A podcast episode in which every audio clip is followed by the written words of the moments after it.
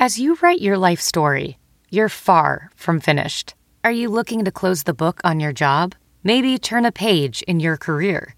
Be continued at the Georgetown University School of Continuing Studies. Our professional master's degrees and certificates are designed to meet you where you are and take you where you want to go. At Georgetown SCS, the learning never stops, and neither do you. Write your next chapter. Be continued at scs.georgetown.edu/podcast. You are listening to the 23 Personnel Podcast, where food and sports clash at the goal line. Here are your hosts, Spencer and Michael. All right, everybody, welcome back to another episode of the 23 Personnel Podcast. I'm your host, Spencer, joined by hand dancer Michael. Hello, everybody. I'm not actually. Did I come in a little strong? Yeah, a little hot. Ooh, coming in hot. Watch your ears, everybody. No, actually, what I'm doing was it's too late. This is what my daughter likes to do. She likes to make pretend snowballs and then throw them at people. Solid dance move. So it is kind of it's kind of a 3-year-old dance move, but she makes snowballs and then she throws them at you. It's endearing. I didn't say it wasn't. I just looked like you were over there dancing, and I was like, "Oh, what's up?" Yeah, I'm doing the snowball dance. Okay, I don't know how to move on from that. If you have missed our posts over the past week on Twitter or the last episode, we did join the youth movement, got us an Instagram account, been trying to be fairly active, at least regularly, over there posting news from Texas Tech Athletics. How many thousand followers do we have? Ooh, you ready for this? Let's see. Hold on. Oh, you would ask me that whole... It's going to take me just a second to get into Instagram. By the way, the Instagram... Is it a handle? Do they call it a handle on the gram? It's super simple. If you know us as the 23 Personnel Podcast, I'm sure you could find the Instagram handle. That's it. It's just 23 Personnel Podcast. Look that up. Okay. Personnel spelt 2 N's, 1 L. I have to remind myself of this at least 5 times a week. Yep. If you were to search and find our account, you would find that we have 0.03 thousand followers. 0.03 thousand. No. 0.03K. That's what I said. No. I just said 3% of 1,000. No, I know. I said 0.03 thousand. I get it. Wow. There you are. We should probably start over. You piped me down. You piped me down too low. You couldn't hear my really clever decimal reading. If you're interested in just that much more 23 Personnel content, follow us on Instagram, 23 Personnel Podcast. Fairly simple. Post regular posts, stories, share that kind of stuff. Posted, like I was saying, pictures and videos from the game last weekend. I was there against Kentucky. That's right. Some updates about the rankings, who we're playing next, all that kind of fun stuff. Instagram, 23 Personnel Podcast. Also, we're still there on the Twitter at 23 Personnel. You can follow me at puntssuck, 2 S's there in the middle, and at Michael_LBK. That's me. All right. So without any further ado, Michael, let's talk about some basketball. Here comes Stevenson. Spins. Oh! And then he's stuffed back by the freshman sensation Smith. Pass over the top of Kolnick and a ground strip. By Owens, Moretti on the run, bounce pass, here's Culver! Evans, yes! Game over! Mooney with a crossover and the lob to Owens! Now the shot clock is at 3, Mooney spins, fires, oh, he got it to go! Edwards with a 3, good! What a shot, Kyler Edwards! Moretti doubled into Tariq, oh, and who puts it down! Moretti. Maxey crowbars it in. Shot clock down to 5. Got the screen. Here's a 3. Good! Culver got the separation. Oh, a big shot. Woo! Stepping up big time. Dagger. Culver with the dish. Odiase! And one. He can tie it at the line. That's it. There's a new member of the Final Four Club. And they hail from Lubbock, Texas. Michael, yeah, what are your thoughts, feelings, as of tonight, January 28th, about Texas Tech's chances to make the NCAA tournament? Oh, I don't think. Okay, we're a third of the way through Big 12 play. Tech's an even 500. They're sixth in the Big 12 right now, 3-3. They've lost. All of their aside from TCU, their losses are to ranked teams, correct?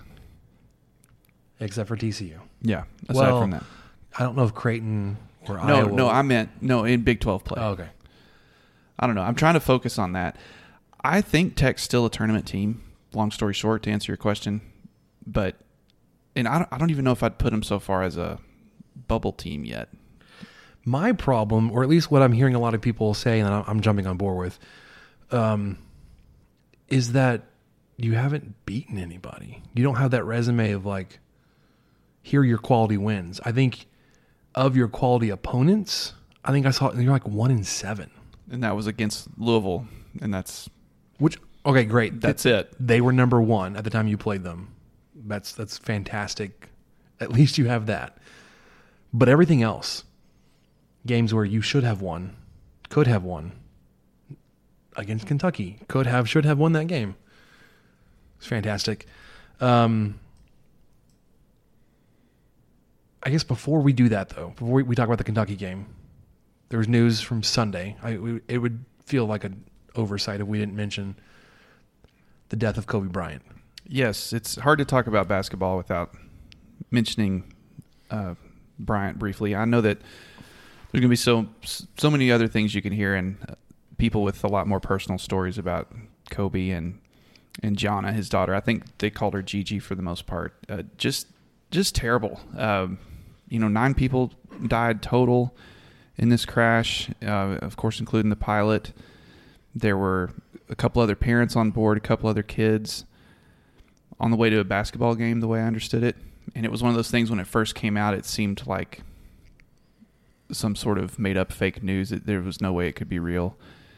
But as a basketball fan, going back to the days where the Lakers were just dominant in the early 2000s, I watched Kobe play a lot. He was almost unstoppable. But it just the community, really the people that have the most to say about it, and I think Jay Williams had a great piece on ESPN about it. Welding instructor Alex DeClaire knows firsthand how VR training platforms like ForgeFX can help meet the demand for skilled workers. Anywhere you go look, there's going to be a shortage of welders. VR training can help welding students learn the skills they need to begin and advance in their career. The beauty of virtual reality is it simulates that exact muscle memory that they need. Explore more stories like Alex's at meta.com/metaverseimpact. Hey, it's Kaylee Cuoco for Priceline. Ready to go to your happy place for a happy price? Well, why didn't you say so? Just download the Priceline app right now and save up to 60% on hotels. So whether it's Cousin Kevin's Kazoo concert in Kansas City, go Kevin, or Becky's Bachelorette Bash in Bermuda, you never have to miss a trip ever again. So download the Priceline app today. Your savings are waiting. Go to your happy place for a happy price. Go to your happy price, Priceline. Pretty recently after he heard the news, so it's pretty raw, but in a good way. Of course, anything Shaq has to say about this situation is always worth a listen. So, and any of those guys on TNT, I haven't heard Ernie Johnson's thoughts, but I'd like to. I listened to Shaq's. There was a video today of him talking. It's about 3 minutes long. So anyway, just an awful situation. Can't imagine it. Can't imagine how his surviving family members feel. And as a dad, and you may have thought this too, I don't mean to drift too far down this road, but you just think of yourself in that moment and how you would be handling it with your child at that moment in time. And it just, it really, you really feel for everybody in that situation. So anyway, can't not mention that. And we hope everyone's doing okay. Yeah, I mean, at least as well as can be hoped for in this situation. I was not a professional basketball fan, really, outside of following the Mavericks briefly for a couple of years. But everybody knew Kobe Bryant, right? Oh, yeah. And everybody yells Kobe when they take some ridiculous shot of with a crumpled up piece of paper in a trash can or some dirty laundry towards the hamper or whatever. Kobe. And I saw a lot of people on Twitter saying, don't ever stop that, right? Sure. Which it kind of feels disrespectful almost at this point, but it's definitely something that has permeated like just pop culture in that you throw some garbage at a trash can and somebody yells out Kobe because of the impact he had even outside of those that follow professional basketball. And just simply, he would throw up some garbage shots and hit them. Mm-hmm. He was that good. And not in garbage time, but in crunch time. You know, he would take huge shots and make them. I've been a Spurs fan for 20 years now, and so I got to see a lot of those Lakers take down the Spurs, and they were an opponent that you really respected, but man, you just almost feared because he was so relentless, and he and Shaq as a duo were just I don't know. I hated to see it when they split up, even though I knew it would be slightly easier for the Spurs to get a title. But they changed basketball. You know, Kobe's just a lot of these guys. Because I am a Spurs fan, I saw what Pop had to say, what DeMar DeRozan had to say, even Kawhi, and a lot of those guys that age. That's who they grew up watching, and that's how they modeled their game, and that's how they've kind of transitioned into the league to try to kind of be their version of Kobe. So it really has affected those guys, obviously, and guys that have played with him. And I can't think of a celebrity death recently that's been this impactful. And, you know, I think some people were thrown out. I know Michael Jackson was big. Whitney Houston was a big death too. For me personally, Tom Petty was huge. That came out of nowhere. But this is maybe even on a different level. He was an international superstar and a family guy, and was really trying to do the right thing. I mean, he obviously had his dust ups in the past, and it seemed like he was really trying to do the right thing with his daughters and with women organizations with basketball. So I don't mean to ramble, but it was completely unexpected, completely out of left field. I haven't had the stomach to watch anything about it yet. I think I'll get to that point eventually, because it's still kind of a little bit fresh, and I'm not ready to kind of process it through videos and stuff just yet of, you know, the stuff that people are putting together, and, you know, the in remembrance things. And I know that was constantly on ESPN today and yesterday. But yeah, rough news. Yeah. All right, so let's transition from that and talk about Texas Tech basketball this weekend, hosting number 15 Kentucky. End up losing that game in overtime, 76-74. It was a lot of fun to be there in the atmosphere and the environment. The game was not a lot of fun, like the actual performance. Yeah, because you did so poorly in so many different areas, and yet lost by 2. You're scratching your head like, man, had we done any of these laundry lists of things that you could list off marginally better, you would have walked out of United Supermarkets Arena on Saturday night with the win and also feeling pretty good about the direction of where your team's going currently. Yeah. Probably one of the top five games, maybe not games, but top five big games in that arena. I think when they opened the place with Bobby Knight in 99, that's probably got to be up there. And with Indiana. Yeah, and maybe even the last couple of Kansas games could be up there too when game day came. But yeah, so whenever I heard people talking about, is this the biggest game ever? One that I think most people qualified, they said non-conference game because you have gotten Kansas here once a year. Well, and when Texas was really good with Kevin Durant and all that. Yeah, there were other ones. That's a good point. Oklahoma when they had Blake Griffin and the guard a couple years ago. Trey Young. There's also the guard a couple years before that would shoot like from half court and just drain them. Real stupid, really good shot. What was his name? Yeah, I'm missing it. He was about their only good player though, wasn't he? I think so, but like he was one of those guys where it's kind of like a Pistol Pete kind of guy that you if he was on the floor, you had to assume he could make it from there. And like I recently heard his name because I was watching an NBA game. I never watched the NBA. Wasn't Buddy Hield? Was it? Yes, Buddy Hield. Anyways, yeah. So let's talk about some Texas Tech stats before we talk about Kentucky stats.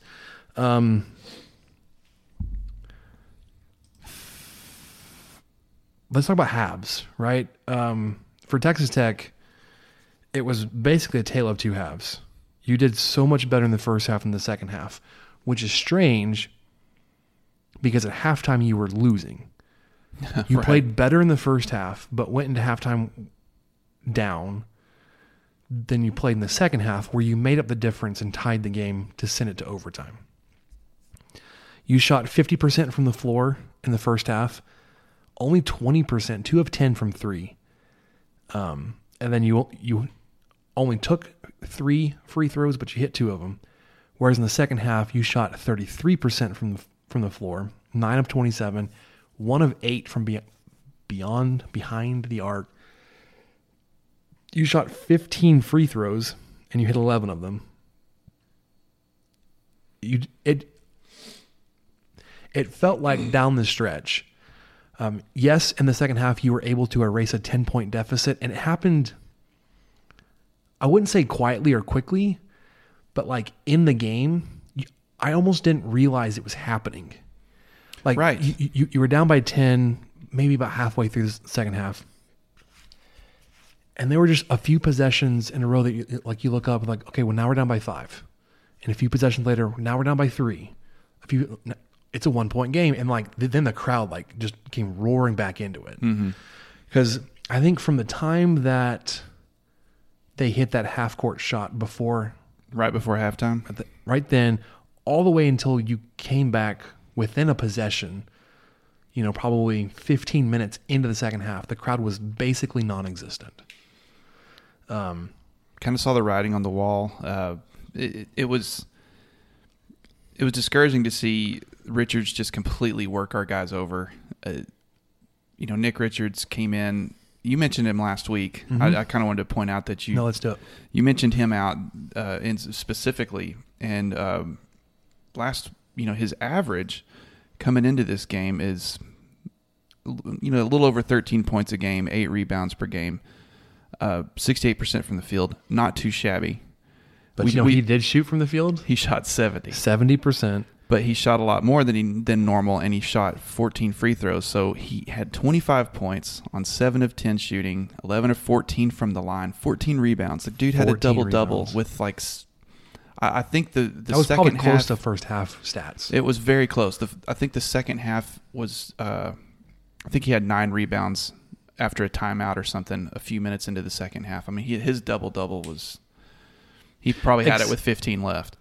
The only thing that he did a lot more in the second half was shoot free throws. He got fouled a lot in the second half, and he shot free throws, and he was fairly efficient. If he shoots 11 of 14 – you'll take that any day from your big man. Sure. 14 rebounds, 3 fouls, 4 blocks. Yes. Which is dumb that like Texas Tech kept going after him. And I don't know if they're trying to be aggressive and get him into foul trouble. I think that was the plan, but he wasn't. But he kept blocking it, and you're like, yeah, that wasn't smart. Or he would alter the shot enough where somebody would take a shot in the lane in front of him and be like, what was that? Because it would hit the front of the rim, airball it, throw it out of bounds, basically. He's like, was that even a shot? Sure. It was. Nick Richards was standing in front of him. Yeah. So who knows what the shooter was thinking. Well, and Tech as a team only had 3 blocks, which kind of brings me, I mean, Richards had more single-handedly than Tech did as a team. And that's what is kind of bringing me to my biggest worry of this team, and I think we've talked about it a little bit, is just size. Tech has no size. Except for Chewa, who played 5 minutes, and they were electric. It was fantastic. Like, when he came in, he hit that almost hit a three. He was a step in front of the three-point line. It was a really flat shot. Yeah. But, like, it went in, hit nothing but net. And, it like, he needed to see that. And then on the next defensive possession, I think that's where he got his 1 block, because he got a block in the game. Came back down on that next offensive possession, and they found him underneath the basket for that sick reverse layup he had. Yeah, it was beautiful. You're like, to see a big man with that kind of move. Like, Big Russ, where have you been, man? Yes. This is what we need.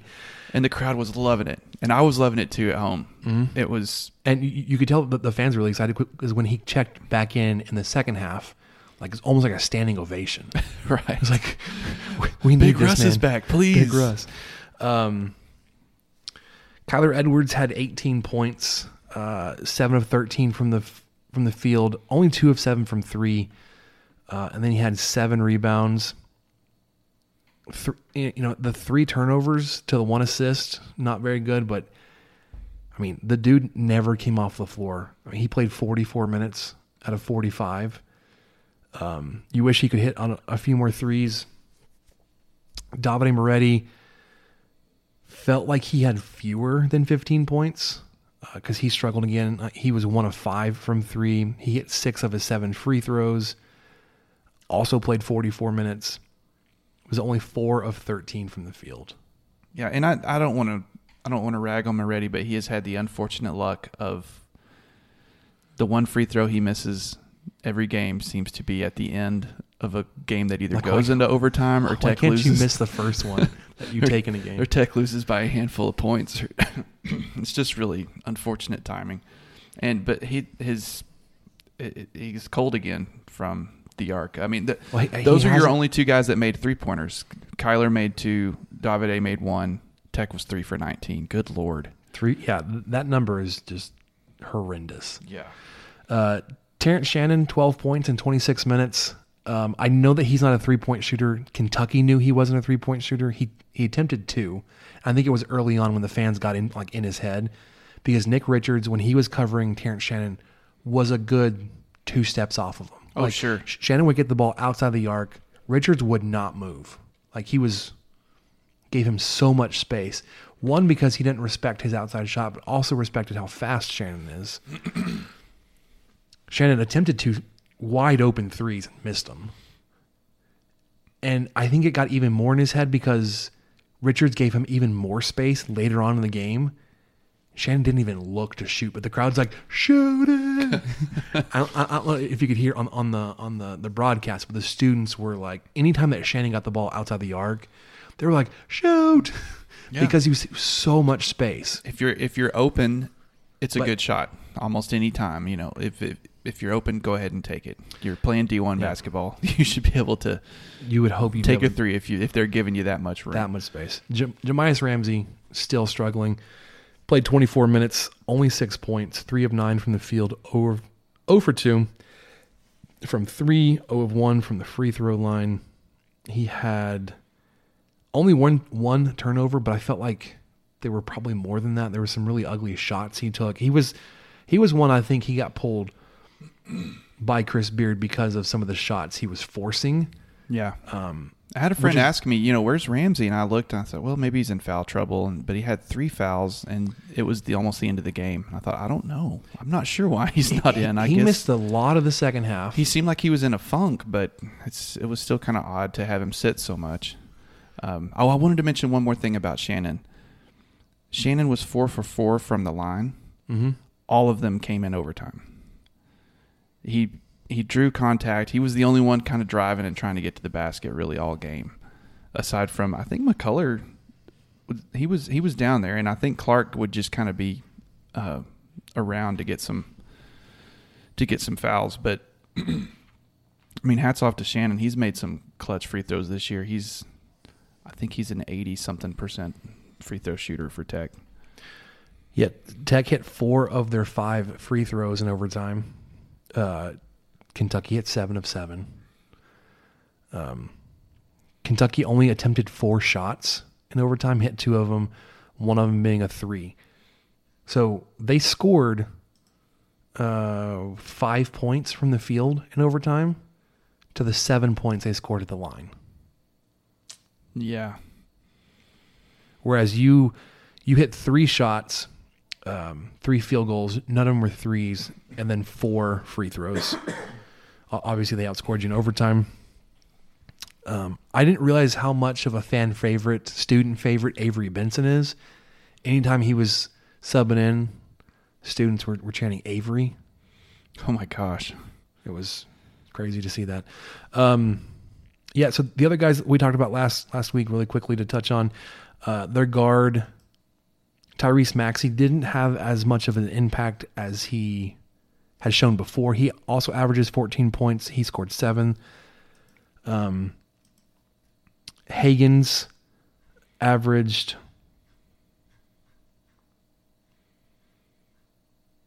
I'm trying to read real quick through the notes. He averaged 7 assists in that game. He had 7. Next closest player we mentioned last week was averaging 2.9. There was a player that had 3, Tyrese Maxey. Emmanuel Quickley, yeah. The other player I think we mentioned, played 42 minutes, second most minutes for Kentucky, 21 points. One of those shots was the 3 at halftime, going into half.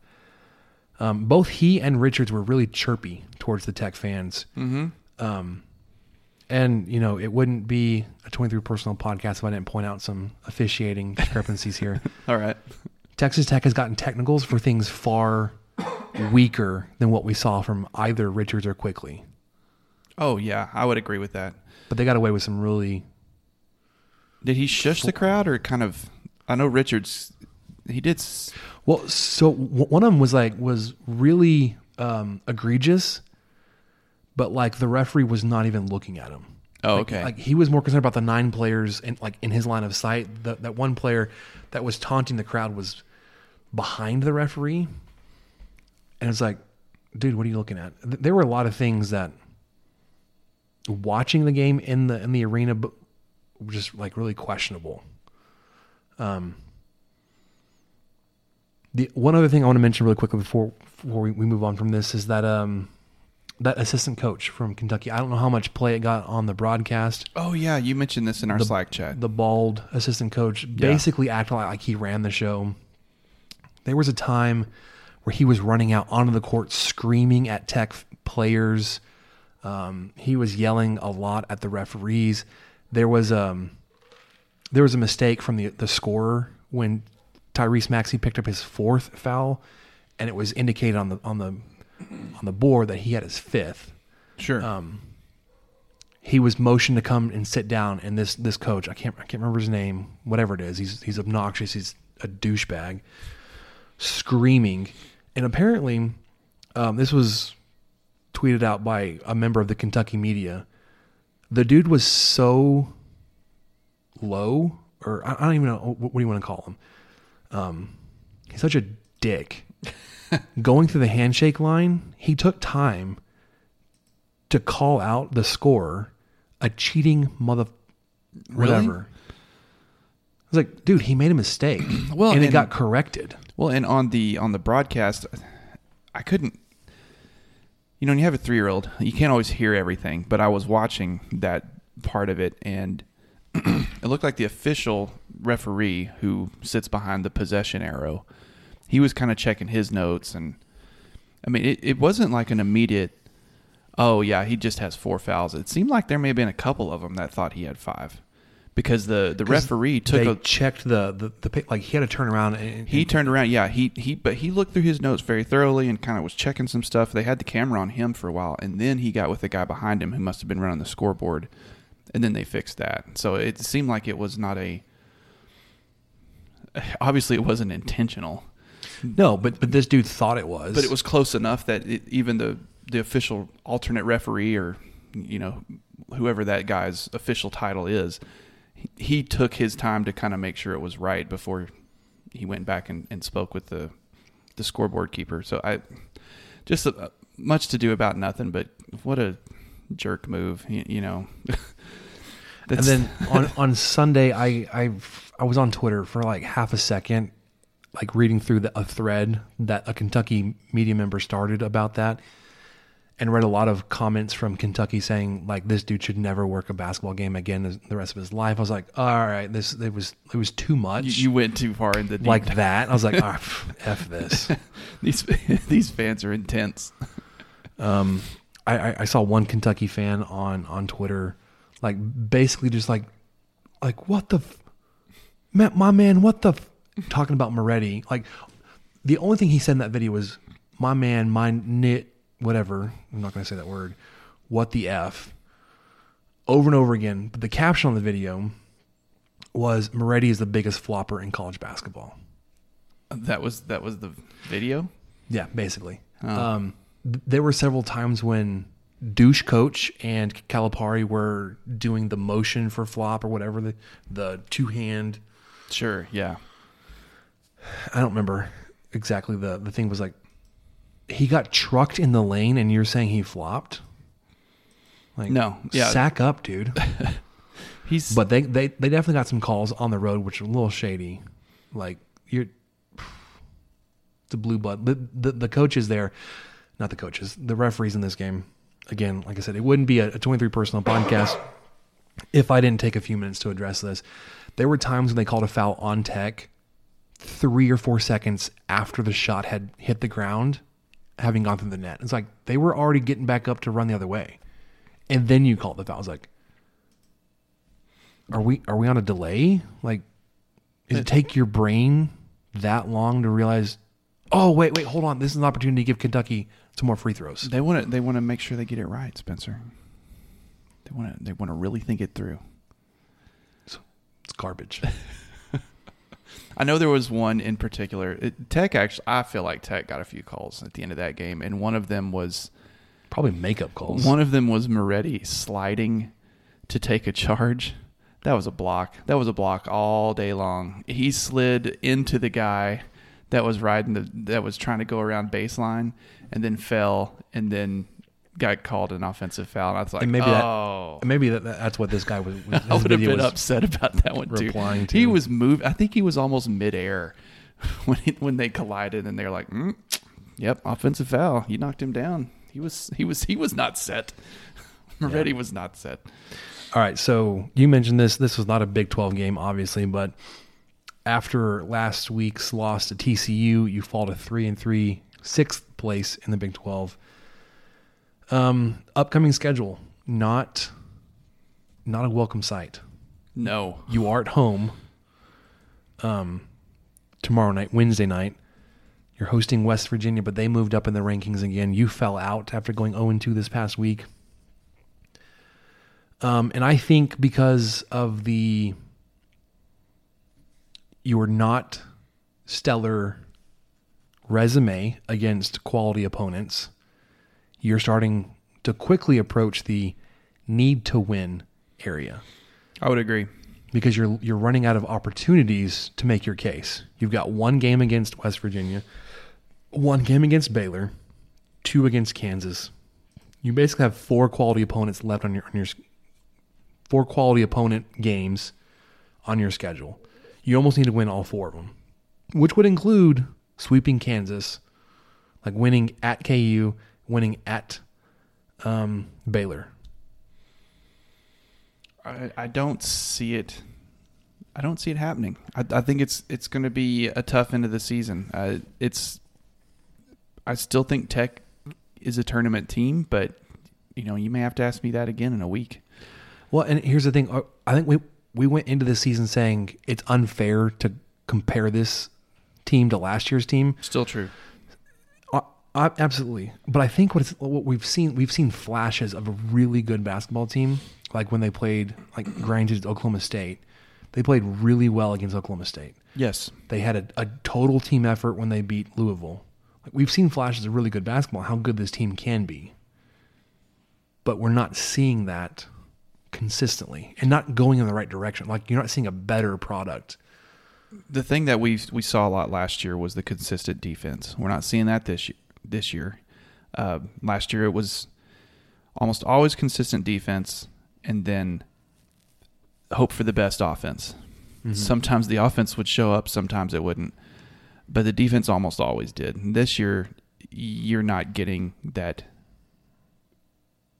you know, you're not getting a known defensive night every night.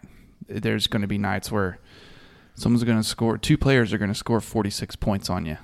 And that's just how it's going to be. Or you're going to get out-rebounded like crazy. Which happened last time we played West Virginia. West Virginia, yep. The other thing that happened is they took 28 more free throws than you did. It was a 35-7 advantage because of their size, and they could be more aggressive and take advantage of that in the paint. Yeah, I will be at this game tomorrow night. I think it's going to be really tough for Tech to win it, and I don't know if they can. I don't know if they can compete with the size that West Virginia has. The only way that Tech can win a game against a quote-unquote better opponent or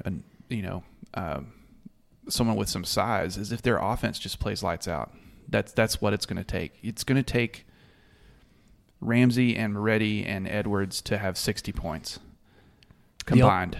The only player that scored in double figures in the first game was Davide Moretti, who scored 16.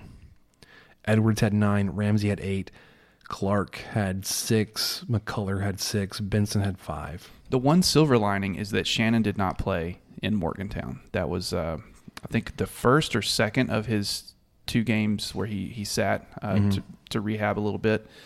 So having him back is great. I mean, he had 12 against Kentucky. We've talked about his ability to get to the line and make the free throws. And then I looked it back up. He's 84% right now on the year. So he's kind of a wild card. He's kind of 6th, 7th guy who can come in and shake things up a little bit. And you need Jay Wood to come in and give you at least a few minutes. He played 3 minutes in the last time you played. It was 1 of 2 from the field. I'm still, you know, obviously I'm not going to question Coach Beard's coaching decisions, but I was surprised to see Chewa just make a brief appearance in the second half against Kentucky, and then that was the last time we ever saw him. I'm sure there was a reason for it. I don't know what it was, but I think I know a lot of it's, well, he's young and he's green and we're just trying to, we'll put him in the game. Let's, you know, that'll eliminate some of the greenness. Just throw him in there and more than maybe 3 to 5 minutes a game and see how it goes, especially when we're so completely outsized under the glass and we're playing small ball, and you know the guys that are in there either can't shoot or won't shoot, or they won't drive, or they drive and they get their stuff blocked to the baseline. I mean, just try it. Try a big man. Throw him out there. See what happens. Yeah, so West Virginia had 6 blocks last time, 35 free throw attempts. They only attempted 48 shots from the field. You shot 74 times. Jeez. Oh, that's right, because, well... You took a ton of shots. But Tech did well on offensive rebounds, right? 16. Yeah. You had 33 total rebounds to their 46. 6 of 28 from 3. So you took a ton of threes, and you were barely better than you were against Kentucky. But you're back at home. Maybe that'll help. It didn't really help against Kentucky, but... Your offense needs to be a little more productive Sorry for the coughing, by the way, if y'all can hear that. I'm trying not to. Of course we can hear it. Of course you can. Sorry, guys. And then after that, you travel to Lawrence, take on Kansas. Heck of a week. Yeah, Kentucky, West Virginia, Kansas. You still do have a great opportunity to build a resume. You know, if you go 2-1 this week, you'd be like, okay, well, maybe like they're starting to figure things out. Sure. Also very plausible, you go 0-3.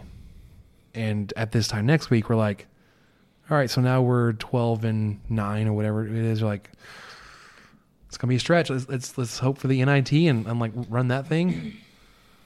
Maybe so. Get these guys some time, get them to play. The other thing, and I'm not throwing in the towel for this season yet, but the other thing to think about and look forward to when looking at next season is you'll most likely have Tyreek Smith back. Right. His foot injury will be healed. You will most likely have Joel Ntombwe unless the final appeal gets the decision goes his favor and he plays this season. Plus you'll add Chibuzo Agbo and Mari Burnett and Micah Peavy. Yeah, and so, there's some size there too. There's size. So that's the fact that we don't have size right now is not necessarily a critique on Beard. He's got two guys, one that is ineligible because of NCAA rules, and really because one who's got a hurt foot. And UNLV won't participate with the the appeal and appeals process. Sure, because everybody else that transferred out of UNLV has been approved for being eligible. Yeah, I think they're playing hardball. They're still salty that it's Chris Beard trying to get this player who left UNLV after being there for 9 days or whatever it was. Yeah. All right. On the road to Kansas, I guess the biggest thing to talk about there is they had a big fight last Tuesday at Kansas State. So Silvio De Sousa is basically out the rest of the season, except for their last regular season game, which is in Lubbock. Who do they play on that? Yeah, that's interesting. They make the trip to Lubbock. Like, why would you not just hold them out the rest of the season? I don't know. It said it was a 12-game suspension, so I assume that it also included the SEC challenge. Whoever they played, I guess Tennessee. Yeah. So I did the math and counted it, and sure enough, after 12, they have 13 games left after that fight, and it's not that the 13th game is in Lubbock.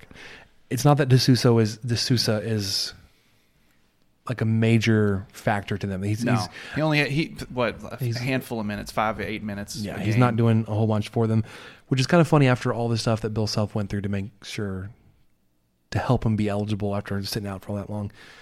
Other player that Kansas had suspended, David McCormick, his suspension ends tonight. He'll be playing for Kansas Saturday against Tech. Yep. The other players that were suspended for Kansas State, James Love, Antonio Gordon, both will be eligible to return when Kansas State makes a return trip to Lubbock. So out of all the guys that were suspended, the only guy that you'll miss is De Sousa, and he wasn't really all that much of a factor for Kansas. No, yeah, he'll be the one guy that will not play this weekend in Lawrence. But I'm not – I don't like Tech's chances here. I don't want to look past West Virginia, just yet because they've got to play West Virginia first, but which is no easy task because they're basically a top 10 team. I mean, they had trouble in a very, very friendly stadium or arena in Fort Worth, and they haven't seen anything quite like going to Lawrence. This team has not, and this will be a really big test for them. Probably the closest they've come is in Morgantown. I bet that was probably kind of their most quote-unquote hostile road environment this year.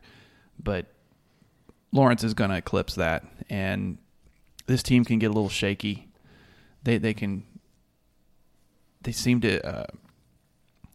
of them seem to shy away from taking the big shots, and that's a concern of mine. But I did want to point out one other thing about the Kentucky game. At the end of regulation, Moretti wanted the ball, and he wanted to take the last shot in those, you know, those last couple of possessions. I know at least one possession he did, and I he missed it, but he wanted it. He cleared him out. You know, the four other players went on the baseline. He had his guy one-on-one. He got a good look, took a good shot, but missed. And I was surprised to see that from him because he seemed to kind of just disappear, hang out in the corner, wait for someone to throw him the ball, and then maybe he'll shoot it. We've kind of not seen that take charge attitude with really anyone on this team. There's sparks of it with Edwards that we've discussed. That was the first time I'd really seen Moretti do that. And then there's guys like Shannon who are just going to do it no matter what because that's kind of how they play. He had another steal and run-out dunk against Kentucky. It was early enough in the game. So we were sitting in front of some really obnoxious Kentucky fans. It was one of those ones where I it happened quickly, but I intentionally jumped up and was screaming at this. Let's go ahead and enjoy this one. This is our guy. There's a picture that you may have seen. I can't remember if it was from a Texas Tech photographer or not, but Shannon's got the ball. He's in the air going for this dunk. He's got the ball behind his head, stretched out. And he's like, no way. From that angle and how far away he is from this, there's no way it's going in. But he dunked on that. Yeah, he was going that fast. He was jumping that high. Incredible. But I'm just not sure how well they're going to handle this environment. And I just hope that they can get a win against West Virginia first before they go. And then the final game that we'll touch on, which we will be recording kind of in the middle of, because it's a late game next Tuesday night. They're back at home versus Oklahoma, who, if you're not careful, will take a win in Lubbock. Sure. That game will be on ESPN, ESPN2.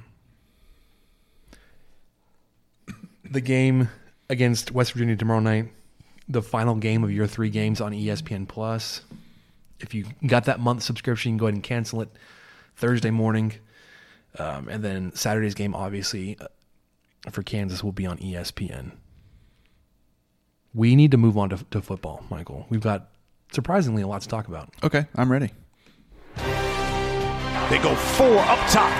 They throw the fade to Vasher. Caught. Touchdown. With time. Delivered. Picked off. DeMarcus Fields down the sideline.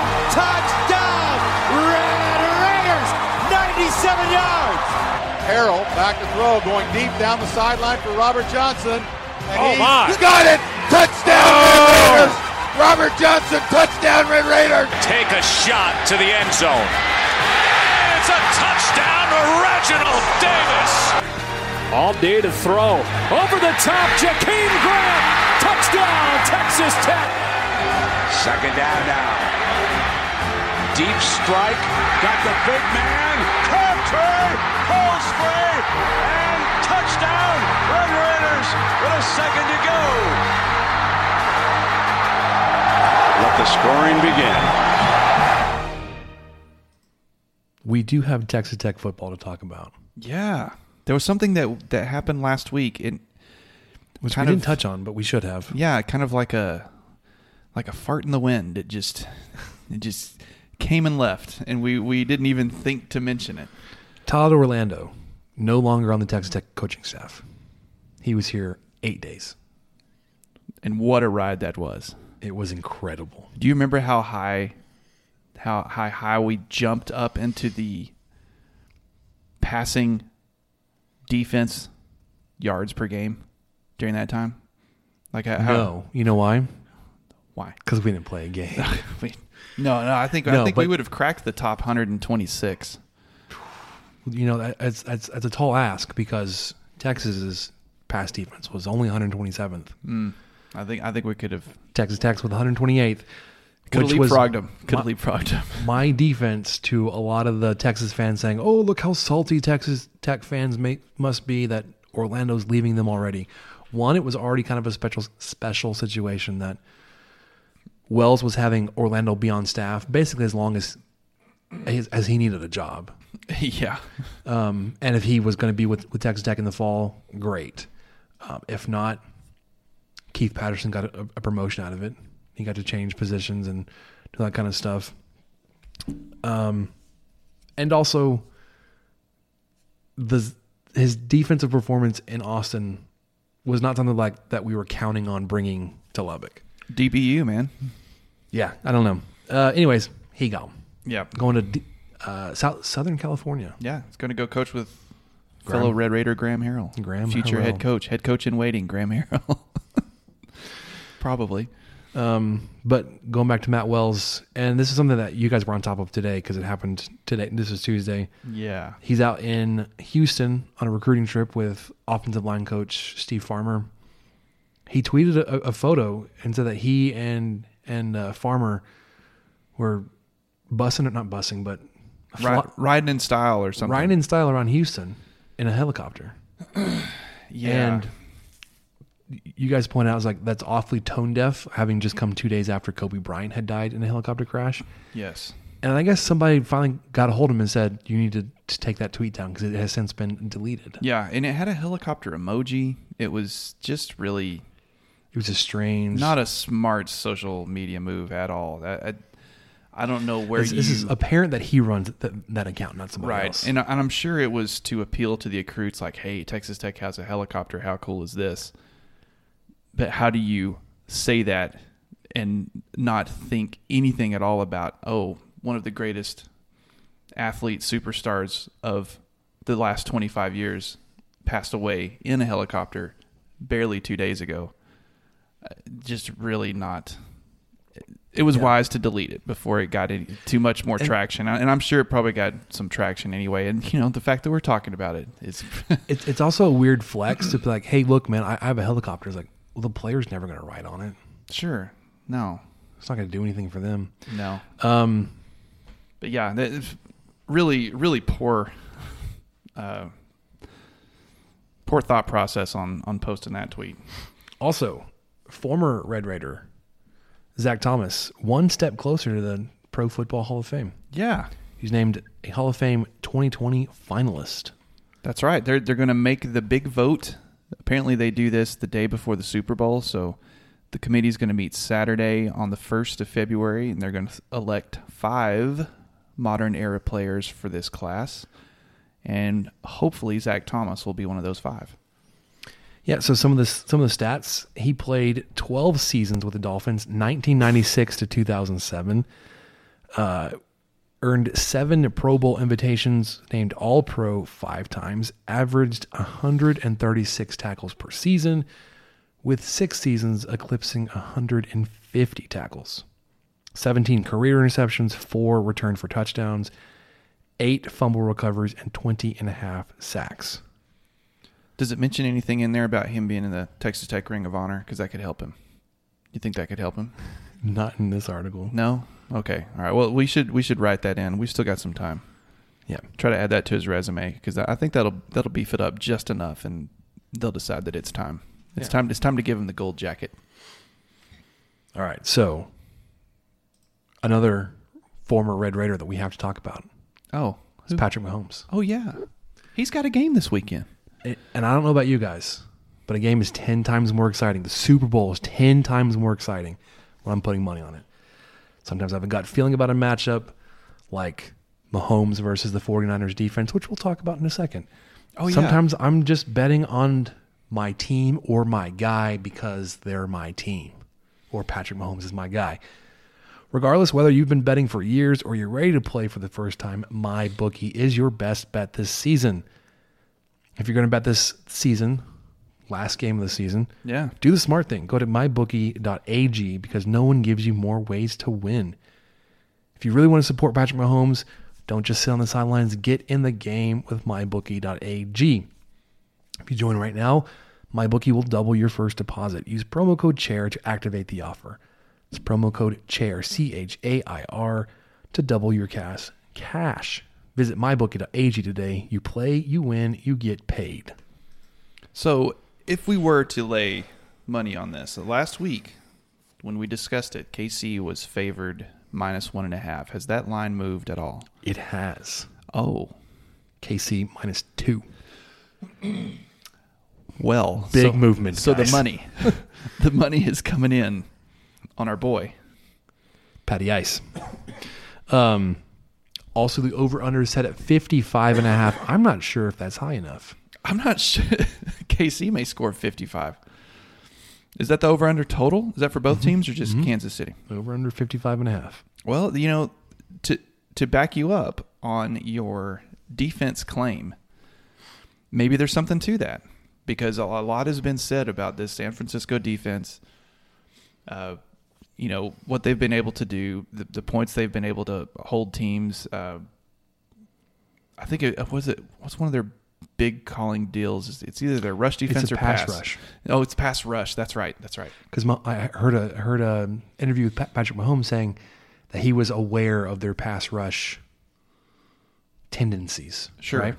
But I think everybody's just kind of buying the 49ers has a great defense without looking at the Kansas City defense. Let's take a look, Michael. I'm ready. Share some knowledge with me. In their pass rush, 49ers do have a slight advantage over KC. 49ers had 48 sacks on the season. Do you know how many the Chiefs had? You're taking a sip. 45. I was going to guess 49. So the pass rush special defense of the 49ers has 3 more sacks over 18 or 19 games. So you're +3 over 19 games. Negligible difference. Interceptions. Not Kansas State. Good gravy. Kansas City, 16. 49ers, 12. Third down defense. 49ers has an advantage, 33%. Kansas City, 37%. Oh, that's not much of an advantage. The biggest one, I think, is yards per game given up. 49ers only give up 282 yards, whereas KC gives up 350. Yes. But although they give up more yards, Kansas City gives up fewer points per game. Barely, but 19.2 to the 49ers, 19.4. That blows my mind. I did not expect to see that because I've watched enough KC football that I've been concerned about this defense. It seems like they are not the bend but don't break. They're like a break. Okay, now we figured it out. they just kind of, they'll have 3 drives in a row. Well, I don't know. Someone will put up 17 points on them, and you're going, okay, now, are you gonna let my boy Pat do anything now? They're even in penalties at 116. Penalty yardage, though, KC 844 to the 49ers 957. An opponent red zone scoring percentage, KC 51.5 to the 49ers 61%. That's a big difference. Yeah, it is. And here's where I think it validates all these numbers that I would say favor the Kansas City defense. The strength of schedule for the Chiefs, 5th. Strength of schedule for the 49ers, 10th. The Niners are in a weak division. They've put up better numbers against better opponents than the 49ers, and they're the ones getting all the love. So I think oh my gosh, it's going to be a fight of the century, number one offense versus number one defense. Like, the Kansas City defense is not as far back as you may expect, how they're not actually talked about. Mm-hmm. Because like Patrick Mahomes overshadowing that or just the 49ers defense. I think the Kansas City defense is going to do just fine. I take that back. The Niners aren't in a. I guess they're in. Their division's gotten better over the years. I mean, obviously Seattle's good. Do they play the Rams? Are the Rams in their division? Isn't the Rams and the Cardinals? Yeah, I know it's the Cardinals for sure. Cardinals were garbage. Yeah, they weren't. Cliff very Kingsbury, good. Where you at, bro? Sorry, bro. But so yeah, I kind of have to take that back. Aside from the Cardinals, they have a pretty solid division. So I was surprised to see that their strength of schedule was that far lower. But the Chiefs did play the Pats. Twice. Yeah. So, I think... What? Don't they play twice? No, they're not in the same division. Oh, okay. They just played... It was just a regular season this year. They played twice last year because they met in the AFC Championship game. That's what I was thinking of. Okay. Here's where I think... So, the defense, I think, are a lot similar than you probably... The defenses are a lot more similar than I thought they were. the offenses are way different in terms of how good they are. So like, I don't think the 49ers have that much of a shot in this game. I wonder. And I'm probably like way overvaluing this, but like, I think because the defenses aren't as far apart as I thought, the big gulf between the offenses is really going to play out. And not to say that San Francisco has a bad offense, but we've seen the Chiefs play offense, and it is scary. Against supposedly their best competition in the playoffs leading up to the Super Bowl, they're averaging what, 45 points a game? In the playoffs, yeah. In the playoffs? Yes.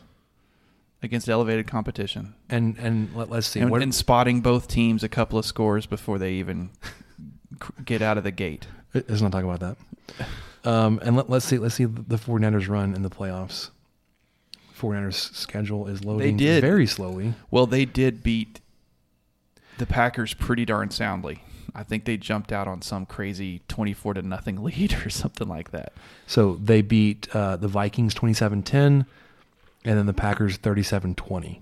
So they're averaging 32 points a game on offense, more than I was expecting. Let's be honest. Yeah, me too. But I think it's going to be a great Super Bowl. I've been really excited about it, and I wanted to talk with you a little bit about these prop bets that you pulled up. Oh, for sure, we have to talk about it. We got to. There's not a ton of them, y'all. So y'all bear with us. This is fun. This is fun for us. I hope it's fun for you. Well, I mean, outside of football, the game itself, which I think will be really exciting. You've got a couple other aspects of this game that make it like a whole family. Like it's good for everybody, right? You've got food, got prop bets or squares games, whatever you're doing, just to kind of spice it up. But you mentioned prop bets. Let's talk about those. I've got a list of 10 in a tiebreaker that I want to talk about. And this one comes up every year: the length of the national anthem. So love it. Demi Lovato is singing the national anthem. Over under is set at 2 minutes. I'm taking the over in preparation for this podcast. I looked up the video of her most recent performance in the World Series singing National Anthem. You know what I found, Michael?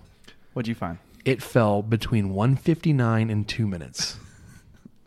It like whoever set this line probably said it after watching that video because it was as close to exactly 2 minutes as you could get. It's got to be the over. I would tend to agree because I think most performers tend to jazz it up a little bit on the bigger stage, so you can have a little bit more flair, to it, which will slow it down. Well, and I'm thinking that, which she did in the World Series game. A lot of these performers are the opposite of me when there's a spotlight on them, and they're there's a bunch of people listening and watching. They love it. They love it, and they want to captivate their attention. Whereas if it was me and I was charged with performing the national anthem, first of all, I'd do it on an instrument, and I'd be out of there in 45 seconds.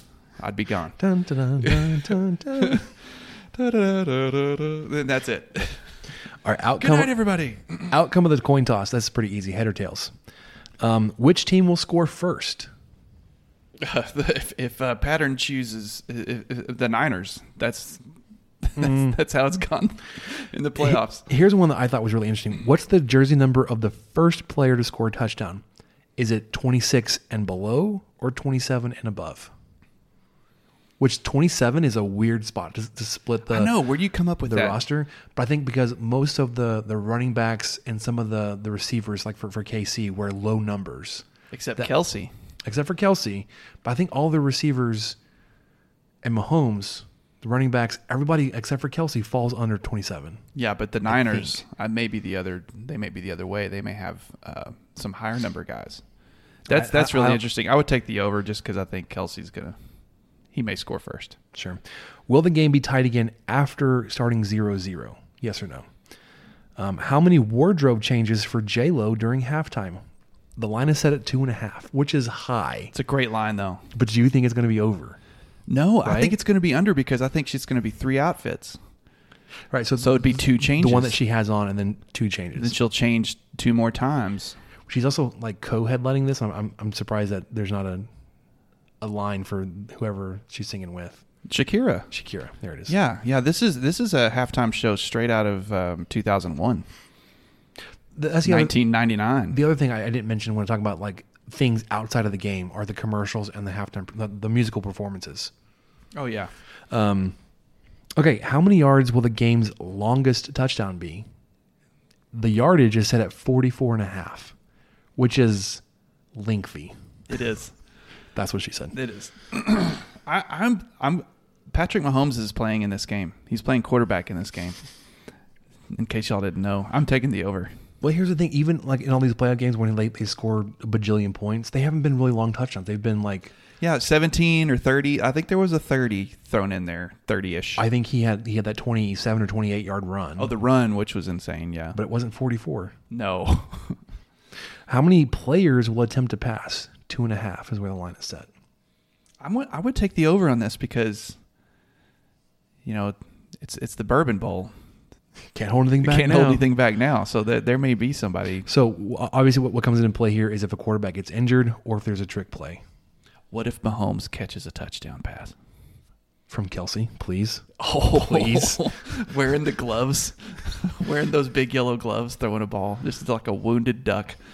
Oh, that's just great. Mahomes has to turn around and wait for it. Yeah. He's like, oh my gosh, he's going to get blown up. It's a one-handed grab. Which team will score last?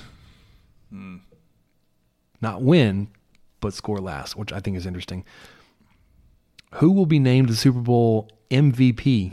Patrick Mahomes, anyone else? That's Mahomes versus the field. I'm taking Mahomes. Yeah, I would take Mahomes. Which is like there's 20, at least 20. Oh, I can't do math. One other players possible? No. Oh, there'd be more than that. There's 43 other players minus specialists. So 40 or plus specialists. So 43 other players, regular contributors at least. Patrick Mahomes versus 43. I'm taking Mahomes. I'm taking Mahomes too. Tiebreaker. Total points scored by both teams. The over-under, like we mentioned, 55.5. So, some fun, over. Taking the over. Oh, for sure. So, some fun things to look at there. Picks. I'm going to go ahead and take... the Chiefs. I have to take the Chiefs. I'm taking the Chiefs too. Spoiler, guys. I'm sure no one saw this coming. And I think it's going to be 7 to 13 points, which is kind of a large window, but I think it'll be a comfortable win for the Chiefs. Maybe the 49ers score late-ish to get it within 7, but I think it'll be about a touchdown. You got to score like 39-24? If we were playing squares, yeah, probably. I don't really know. I don't... I think the Chiefs crack the 40s. I think we see like a 42-34 kind of game. I was going to say 41-34. It's all TDs, bro. Unless they miss an extra point, which is some other dude was handicapping this. Yeah, you saw that one. 3-1 odds. 3-1 odds that an extra point would be missed. Yeah. That's an interesting bet to take. Okay, so one more thing, and I'm definitely stealing this bit here from a local talk show. They posed a question, and it was a question that they had received from another fan. Are we as Texas Tech fans tired of hearing about Patrick Mahomes in the Super Bowl? And that like not that we're tired of hearing about Patrick Mahomes, but like it's just been so like it's an easy target, just beaten over the head with it the past 3 weeks. Like let's get to the game and move on. I'm definitely no. Like no, nope. I can't get enough Patrick Mahomes. I don't think content. I'm the dude under the Slurpee fountain with it like guts like just dumping it in my mouth. Like give me that content. Yeah, that guy on that commercial who dumps a whole pot of hot coffee on his face, just drinking it down. That's me. That's me with Mahomes content. I'm ready. I want all of it. My friend Adam and I were talking today. We were just kind of hypothesizing. Oh, do you think someone will interview Kingsbury to talk about Mahomes? Probably. Yeah, I said. Well, I'm sure someone's asking him to. We should ask him. At Staking the Plains. Yeah, I'm showing Michael this picture. I'm reminding him of this picture. So yeah. Mahomes and some other Texas Tech football players came to visit the Children's Hospital where I work. This was in August of 2016, so 3.5 years ago. One thing that my coworkers were kind to point out, my beard, much darker in this picture than it currently is. True. A lot more gray hair. I was like, you know why? You guys. pointing back to them. I have a picture with Mahomes. Pretty cool. We have a picture hanging up in our office of some of the cool things that we have. But no, I'm not tired of hearing about it. Win or lose, like him being the starting quarterback in his second year as a player, being a former Red Raider, like you can't beat that. Now, so some people were saying, well, he doesn't have as impressive as a professional career, or maybe even the resume of Wes Welker. Is like, okay, I can kind of see that. 3 years in, guys. 3 years in. Also, Wes Welker is coaching in this game. Nobody's seemed to be talking about that. So, like, you have that Red Raider in the Super Bowl. And that he's arguably done more for his position than Mahomes has, because he basically validated, legitimized this small, air quote, undersized inside receiver. High motor, blue collar, whatever you want to call the little white receiver, basically. That's what they're saying when they call somebody blue collar or heady. Coach's son. It's like borderline racist. Let's be honest. Shockingly fast. So I don't want to even get into that, but like the description you hear between white players and black players is like deceptively fast. That's it. Deceptively fast, coach's son, blue collar, versus like he's so athletic, like explosive. It's like, okay, dude. All right. No, not sick of Mahomes talk. I'll take that content all day.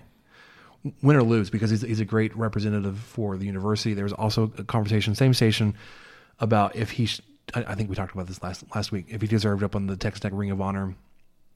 His collegiate career would suggest no. I think you can't ignore his professional career, which he would be the exception, right? You can't do this for everybody. But to not have a Patrick Mahomes in the Texas Tech Ring of Honor in the stadium is a blatant oversight. Yeah, I think you'd have to do it at some point. Well, last thing on football is former head coach Cliff Kingsbury is giving Adam Cook, Patrick Mahomes' head coach from White House, Texas High School, tickets to the Super Bowl. Yeah. And then there was a letter that Coach Cook sent to Tim Kingsbury. Kingsbury's father, the other head coach, Texas High School football head coach, down there in New Braunfels. Yep. The Unicorns. Yeah, which is a real dadgum mascot. Yeah, the New Braunfels Unicorns. Go Unis. Is that right? Do you say that? Go Unis? Go Corns? No. You don't say Corns, do you? No clue. Anyways, Kingsbury, still stand-up dude. Yeah, taking care of the guys. It was really neat that you know, and in that letter, he talks about how Kingsbury did it. You know, he sent a text and blew him away with a ticket offer to the Super Bowl, so this old coach could watch his former high school QB in the most exciting game in football. The opportunity to watch Patrick start in his first Super Bowl will be forever etched within my heart. I will try my best to take it all in and return to share with his biggest fans in our little East Texas community. They have been there all the way too, and that's true. You know, I'm sure. Imagine how we feel being Tech fans. Imagine being part of the White House group. Yeah, like a small East Texas town. Yeah, has an alumnus playing as a starting quarterback in a Super Bowl. Imagine the kind and not that many years out of high school. Like he's been out 8 years. Imagine the kind of pride and the kind of joy we feel about him, seeing him as a collegiate player. Talk about like walking into your 10-year high school reunion as Pat Mahomes, NFL and Super Bowl MVP. Sure, calling it. Put my shot in right now. Yeah, I mean that's you know, just think of how we feel, and then probably amplify that by 5 or 10. About the group that went to school with him, the teachers that taught him, coaches that, you know, coached him. Yeah, it's there are a lot of current Texas Tech fans that went to school with Mahomes. They're like, I'm cheering for Mahomes because like I went to school with him. Yeah, that's all it took. I was not in school at the same time he was. I graduated like the semester before he came on. I definitely claim that. Like, I went to Texas Tech. Patrick Mahomes went to Texas Tech. This guy did. Yep. We lived in Lubbock at the same time. We're basically best friends. Yeah. All right. Let's wrap this up and get on to some questions. Now, are these really the questions that I was called here to answer? Who's in the box? Oh, what's in the box? I'm Ron Burgundy? Damn it! Who typed a question mark on the teleprompter? You want answers? I think I'm entitled. You want answers? I want the truth! You can't handle the truth! All right, we got a handful of questions. Let's get to them real quick. Ben Staton, do the Red Raiders make the tournament? And there was actually an interesting back and forth between he and Keith Patrick of the Dinger Derby podcast. He said, which tournament? Oh, yeah, that's what Keith said, yeah. Yeah, and then Ben says, great question. I'll go with both. Chances for either. I like baseball's chances a lot more than basketball. Keith said, actually, no, I meant NCAA or NIT. Yeah. Well, that too. So I think we've already kind of touched on that. I think I'm leaning towards best chances. Most likely to happen are the Raiders do not finish the regular season strongly enough and have a good enough resume to beat out other mid-majors. So they fall into probably the mid to upper tier of the NIT. And I think they would do well there. But I don't think... What I've seen now, what I know, I think they've got a better shot at making the NIT than the NCAA tournament. But I also think they would do really well in that tournament. I'm kind of going back on what I said earlier. At first, I thought they were. The more I think about it, that they just don't have the guys to be able to get these big wins in the rest of the Big 12 play. I mean, I'm not even sure how they're going to get to 500. They've got to win six more games. You've got Oklahoma State at home. You've got two. You've already played them at home. Okay, sorry. It's on the road. But it's Oklahoma State. They're awful. You do have Kansas State at home. But Kansas State beat the crap out of West Virginia. But you beat them on the road, and that's probably your biggest. Like, you've seen them.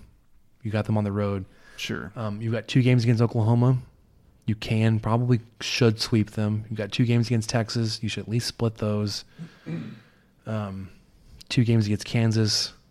I think you've got a good shot to split that. I think you could be amped up, trying to get the right momentum, fighting for a spot in the dance. Yeah, because it's the last game of the year. Yeah. Can't hold anything back now. Yeah. I just don't think that you'll have the resume by then, because in my mind, you'll probably lose in Waco to Baylor. You'll lose in Lawrence. I don't have a good feeling about this Wednesday night. So you get swept by West Virginia. Great time to be chewing some ice. So I just don't think they'll have the resume at the end of the season to make the tournament. Because I think they'll probably end up at that 18, 19 win mark. And I think 20 is like the comfortable cutoff. Like, if you get to 20 wins, you're probably like, okay.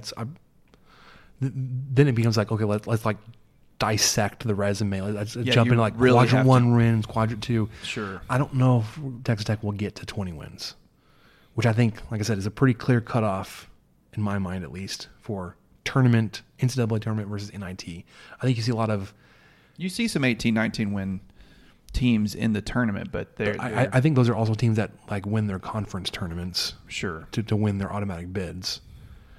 And then last question, Peter Puente, also basketball related. With Ramsey's current struggles against better competition and Beard limiting his minutes last game, is it time to ask for more Shannon? Shannon did play only 26 minutes. Do we have the best young player models for NBA and Zaire and Culver for young players? I would be all for him asking more from Shannon, because Shannon seems ready. He seems ready to take it on. And he's a clutch free throw shooter. He can create off the dribble. If he works a little bit more on his mid-range jumper or his three, then he'll really be a tough player to guard, because like Spencer mentioned, you know really you back off from him and hope he doesn't drive on you. That's kind of what you do right now. But he still has the chance to change that. And I think giving him some more minutes is going to help him figure that out.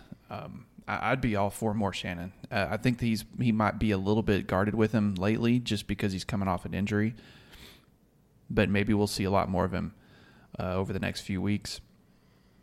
And I'm hoping Ramsey kind of pops out of his slump. And you know, unfortunately, Moretti kind of goes in and out of him. He still had a lot of points last game, but just 1 for 5 from 3. That's not gonna get you. We need some more production on that from him. The best player. Let's see. What are you asking here, Peter? I don't know if he's saying that we have like the best model for young players. Okay, that's probably right. Young players going into the NBA. Yeah. I'm not sure if I'd use Zaire as an example as much. I still kind of think he went in a year too soon. But it's also hard to say, like, as a one-and-done player that's never been done at Texas Tech, like, maybe you shouldn't do it. Like, no, you do that now. You set that precedent. Like, Texas Tech had a one-and-done player that was purely from a development standpoint. He didn't come into Texas Tech as a five-star McDonald's All-American. He came as a fairly moderately, lightly recruited three-star guy. Yeah. Developed into this first-round NBA draft pick. Yeah, I mean, and that really is something. That's something to see. I do believe he's on the Sixers roster tonight. I think LeBar mentioned that. He's playing tonight. That he's actually playing. He's not. He got called up to the bigs for this game. The big leagues. But I almost think that Culver's a little bit more of a better model. Selfishly, because he was here 2 years, but he's also been playing a whole lot more and he's like taking on like a big time role for them. Yeah, and really, I mean, he's not on the G League or anything like that. Zaire Smith played 10 minutes tonight. That's great. 3 points, and he still may find a better role at another team. I've kind of read some people that have some takes on that think that the Sixers just really aren't going to use him, and so they should get rid of him and give him to a team that will. Also, sorry, I'm interrupting. Go for it. No, you're fine. Zaire Smith and I have the same birthday. Well, how about that? 10 years apart. He'll be 21 this year. That beard just got a little grayer. Still not old enough to drink, and he's making millions. Gosh dang it. All right, so that'll do it for the questions. I did not have the next segment pulled up, ready to go, and I'm so sorry, everybody. But what did we learn? What did we learn, Palmer?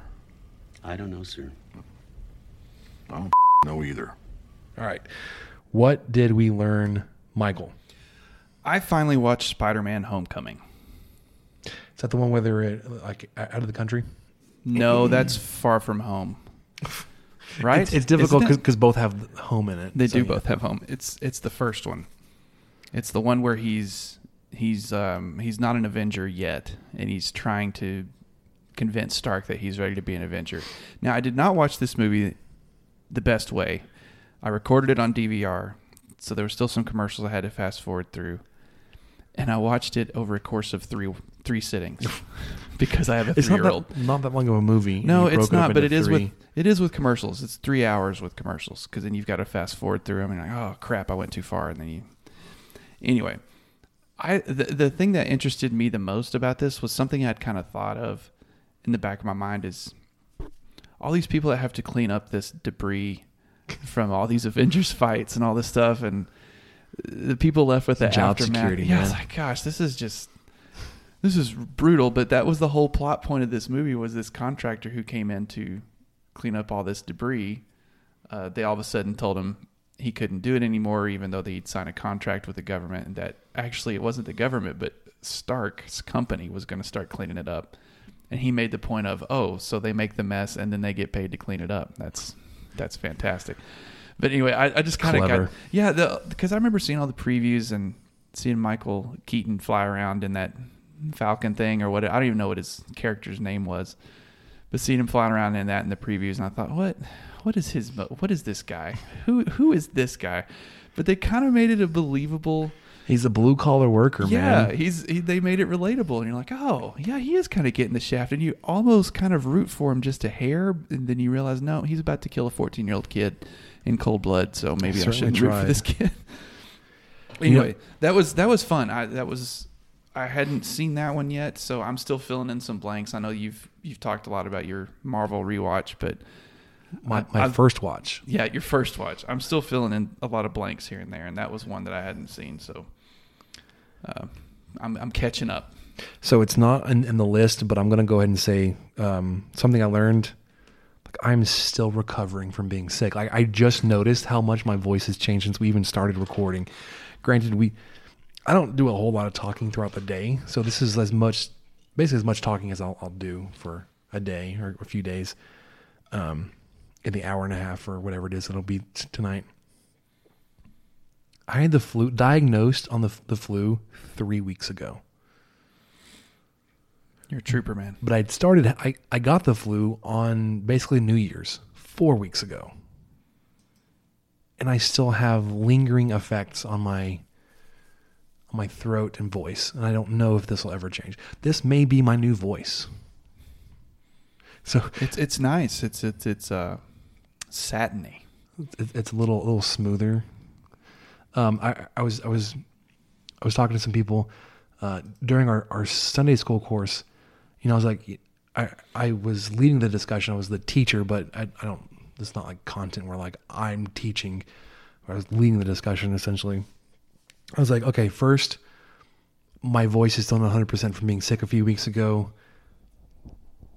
That's first. Second, I went to the basketball game last night, so it's definitely not back at 100%.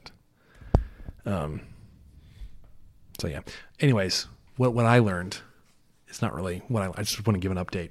As part of our big camera equipment order, which we do probably at the end of every year when we have a little bit of a budget left over to update or replace broken equipment that we use over the year at work,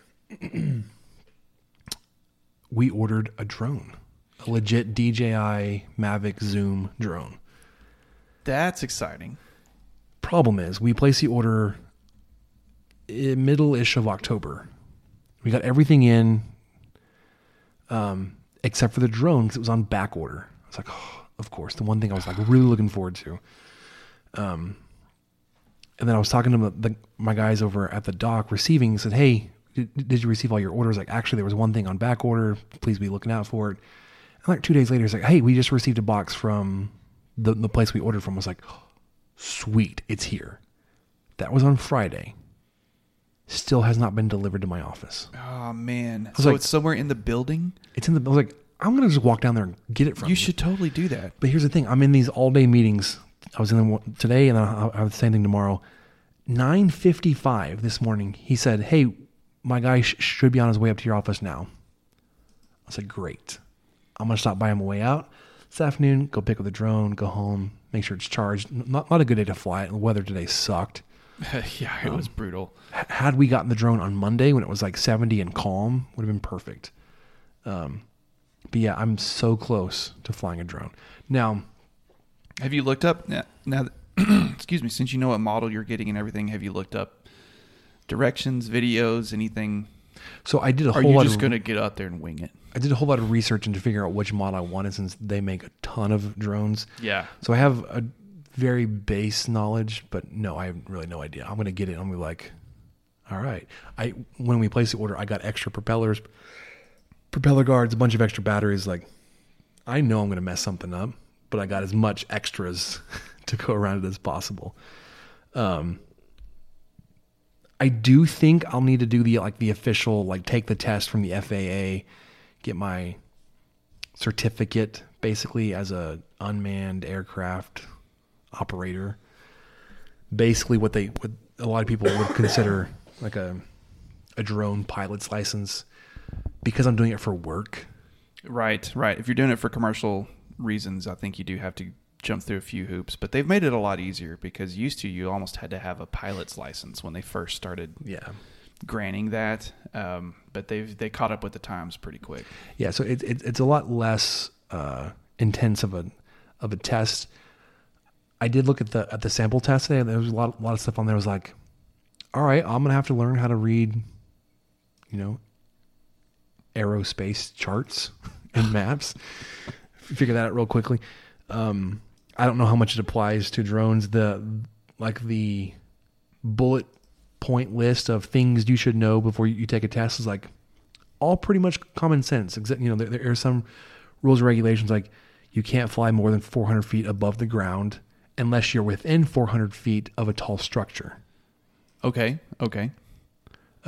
You have to be aware of what airspace you're in. Basically anything in a city limit, you have to...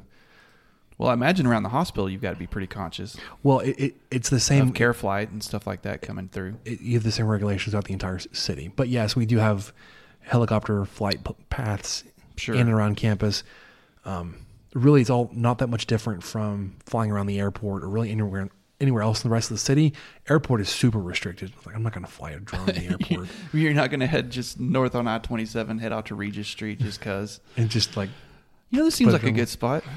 Go film some plane. Sure, it's flat out here. I think I'll just hop, fly over that fence. And obviously, you have to give right of way to other aircraft. Like, oh, sure. Yeah. Like you can't fly over people that are not involved in operating it. So, like, you can't fly over somebody that has no control or is not participating in it. You have to fly it only within your visual line of sight, which cannot be aided other than corrective lenses that you normally wear. So, like, very, like, you can't just fly it off and just, like, use the camera to direct. You have to be able to see the thing. Fairly straightforward. But that test is a lot more in depth than those bullet points. It's like, man, I don't know where to draw the line. Like, do I just kind of... I mean... You don't have to get 100 on the test. Like, am I a hobbyist? Like, I'm not selling the footage. Is it a part of my work? Yes. But it's not my line of work. So it's like a great... I probably should have it. I probably should just go ahead and do it. Yeah, I think you should too. But I could see the argument for the gray area because it's... Like, I'm not a video production company that will then sell the footage. You don't have clients. You have an employer. And your employer is your client. You'll be using that to make stuff for them. On the flip side, my brother-in-law said he's an insurance agent, adjuster, whatever. Their company has to have their people licensed to fly over homes and properties. So it's like, well, that's very similar kind of work that I would be doing. Like, I'm using it for work on my job, and they have to be licensed, so I probably have to be licensed. Yeah, I would think that's the smart thing to do because you are not using it just as a hobby. You know, someone could easily say they could see one of a promo video come from your employer and go, wow, how'd y'all film that? Well, we also filmed that. That's true. It'd be super easy to narrow that down because there's a production company in town that we use. The reason why we got it is we still have to farm this out to them because we have a lot of construction projects. No, ongoing. You just wanted to fly a drone. Well, that too. My former boss basically said, "Hey, on your order, you should get a drone." I was like, "Are you serious?" He's like, "Well, the VP of facilities basically told us to get one." I'm like, don't tell me twice.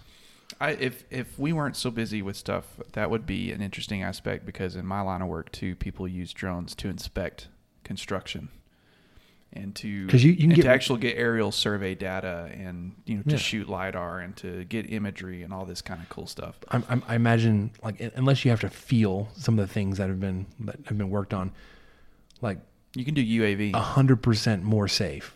Oh yeah, by flying a drone up there than trying to get a person up there. Sure, I mean a lot of inspection is visual, basically. You know, just making sure connections are actually in place.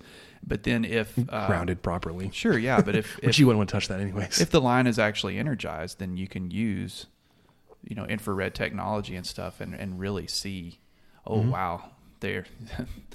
We got a problem here. You know, you can tell that line is too hot. Yeah, that's that piece of equipment should not be full of electrons. So you can kind of look at it that way too, and put different sensors on there. But it's not something I'm able to tackle at this point. But it's always been in the back of my mind since I've seen people start using it because there's services dedicated, even in our field. I mean, just about every field you can think of, someone's got a drone doing something that is beneficial to that field of engineering or construction or whatever you're going to be in. Your boy is about to be probably a licensed FAA UAS vehicle operator. I'm excited. Maybe we could hire you. maybe you could contract out to us. Oh, for sure. Since you have that license. Good to go. All right, that'll do it for us on the 23 Personnel Podcast.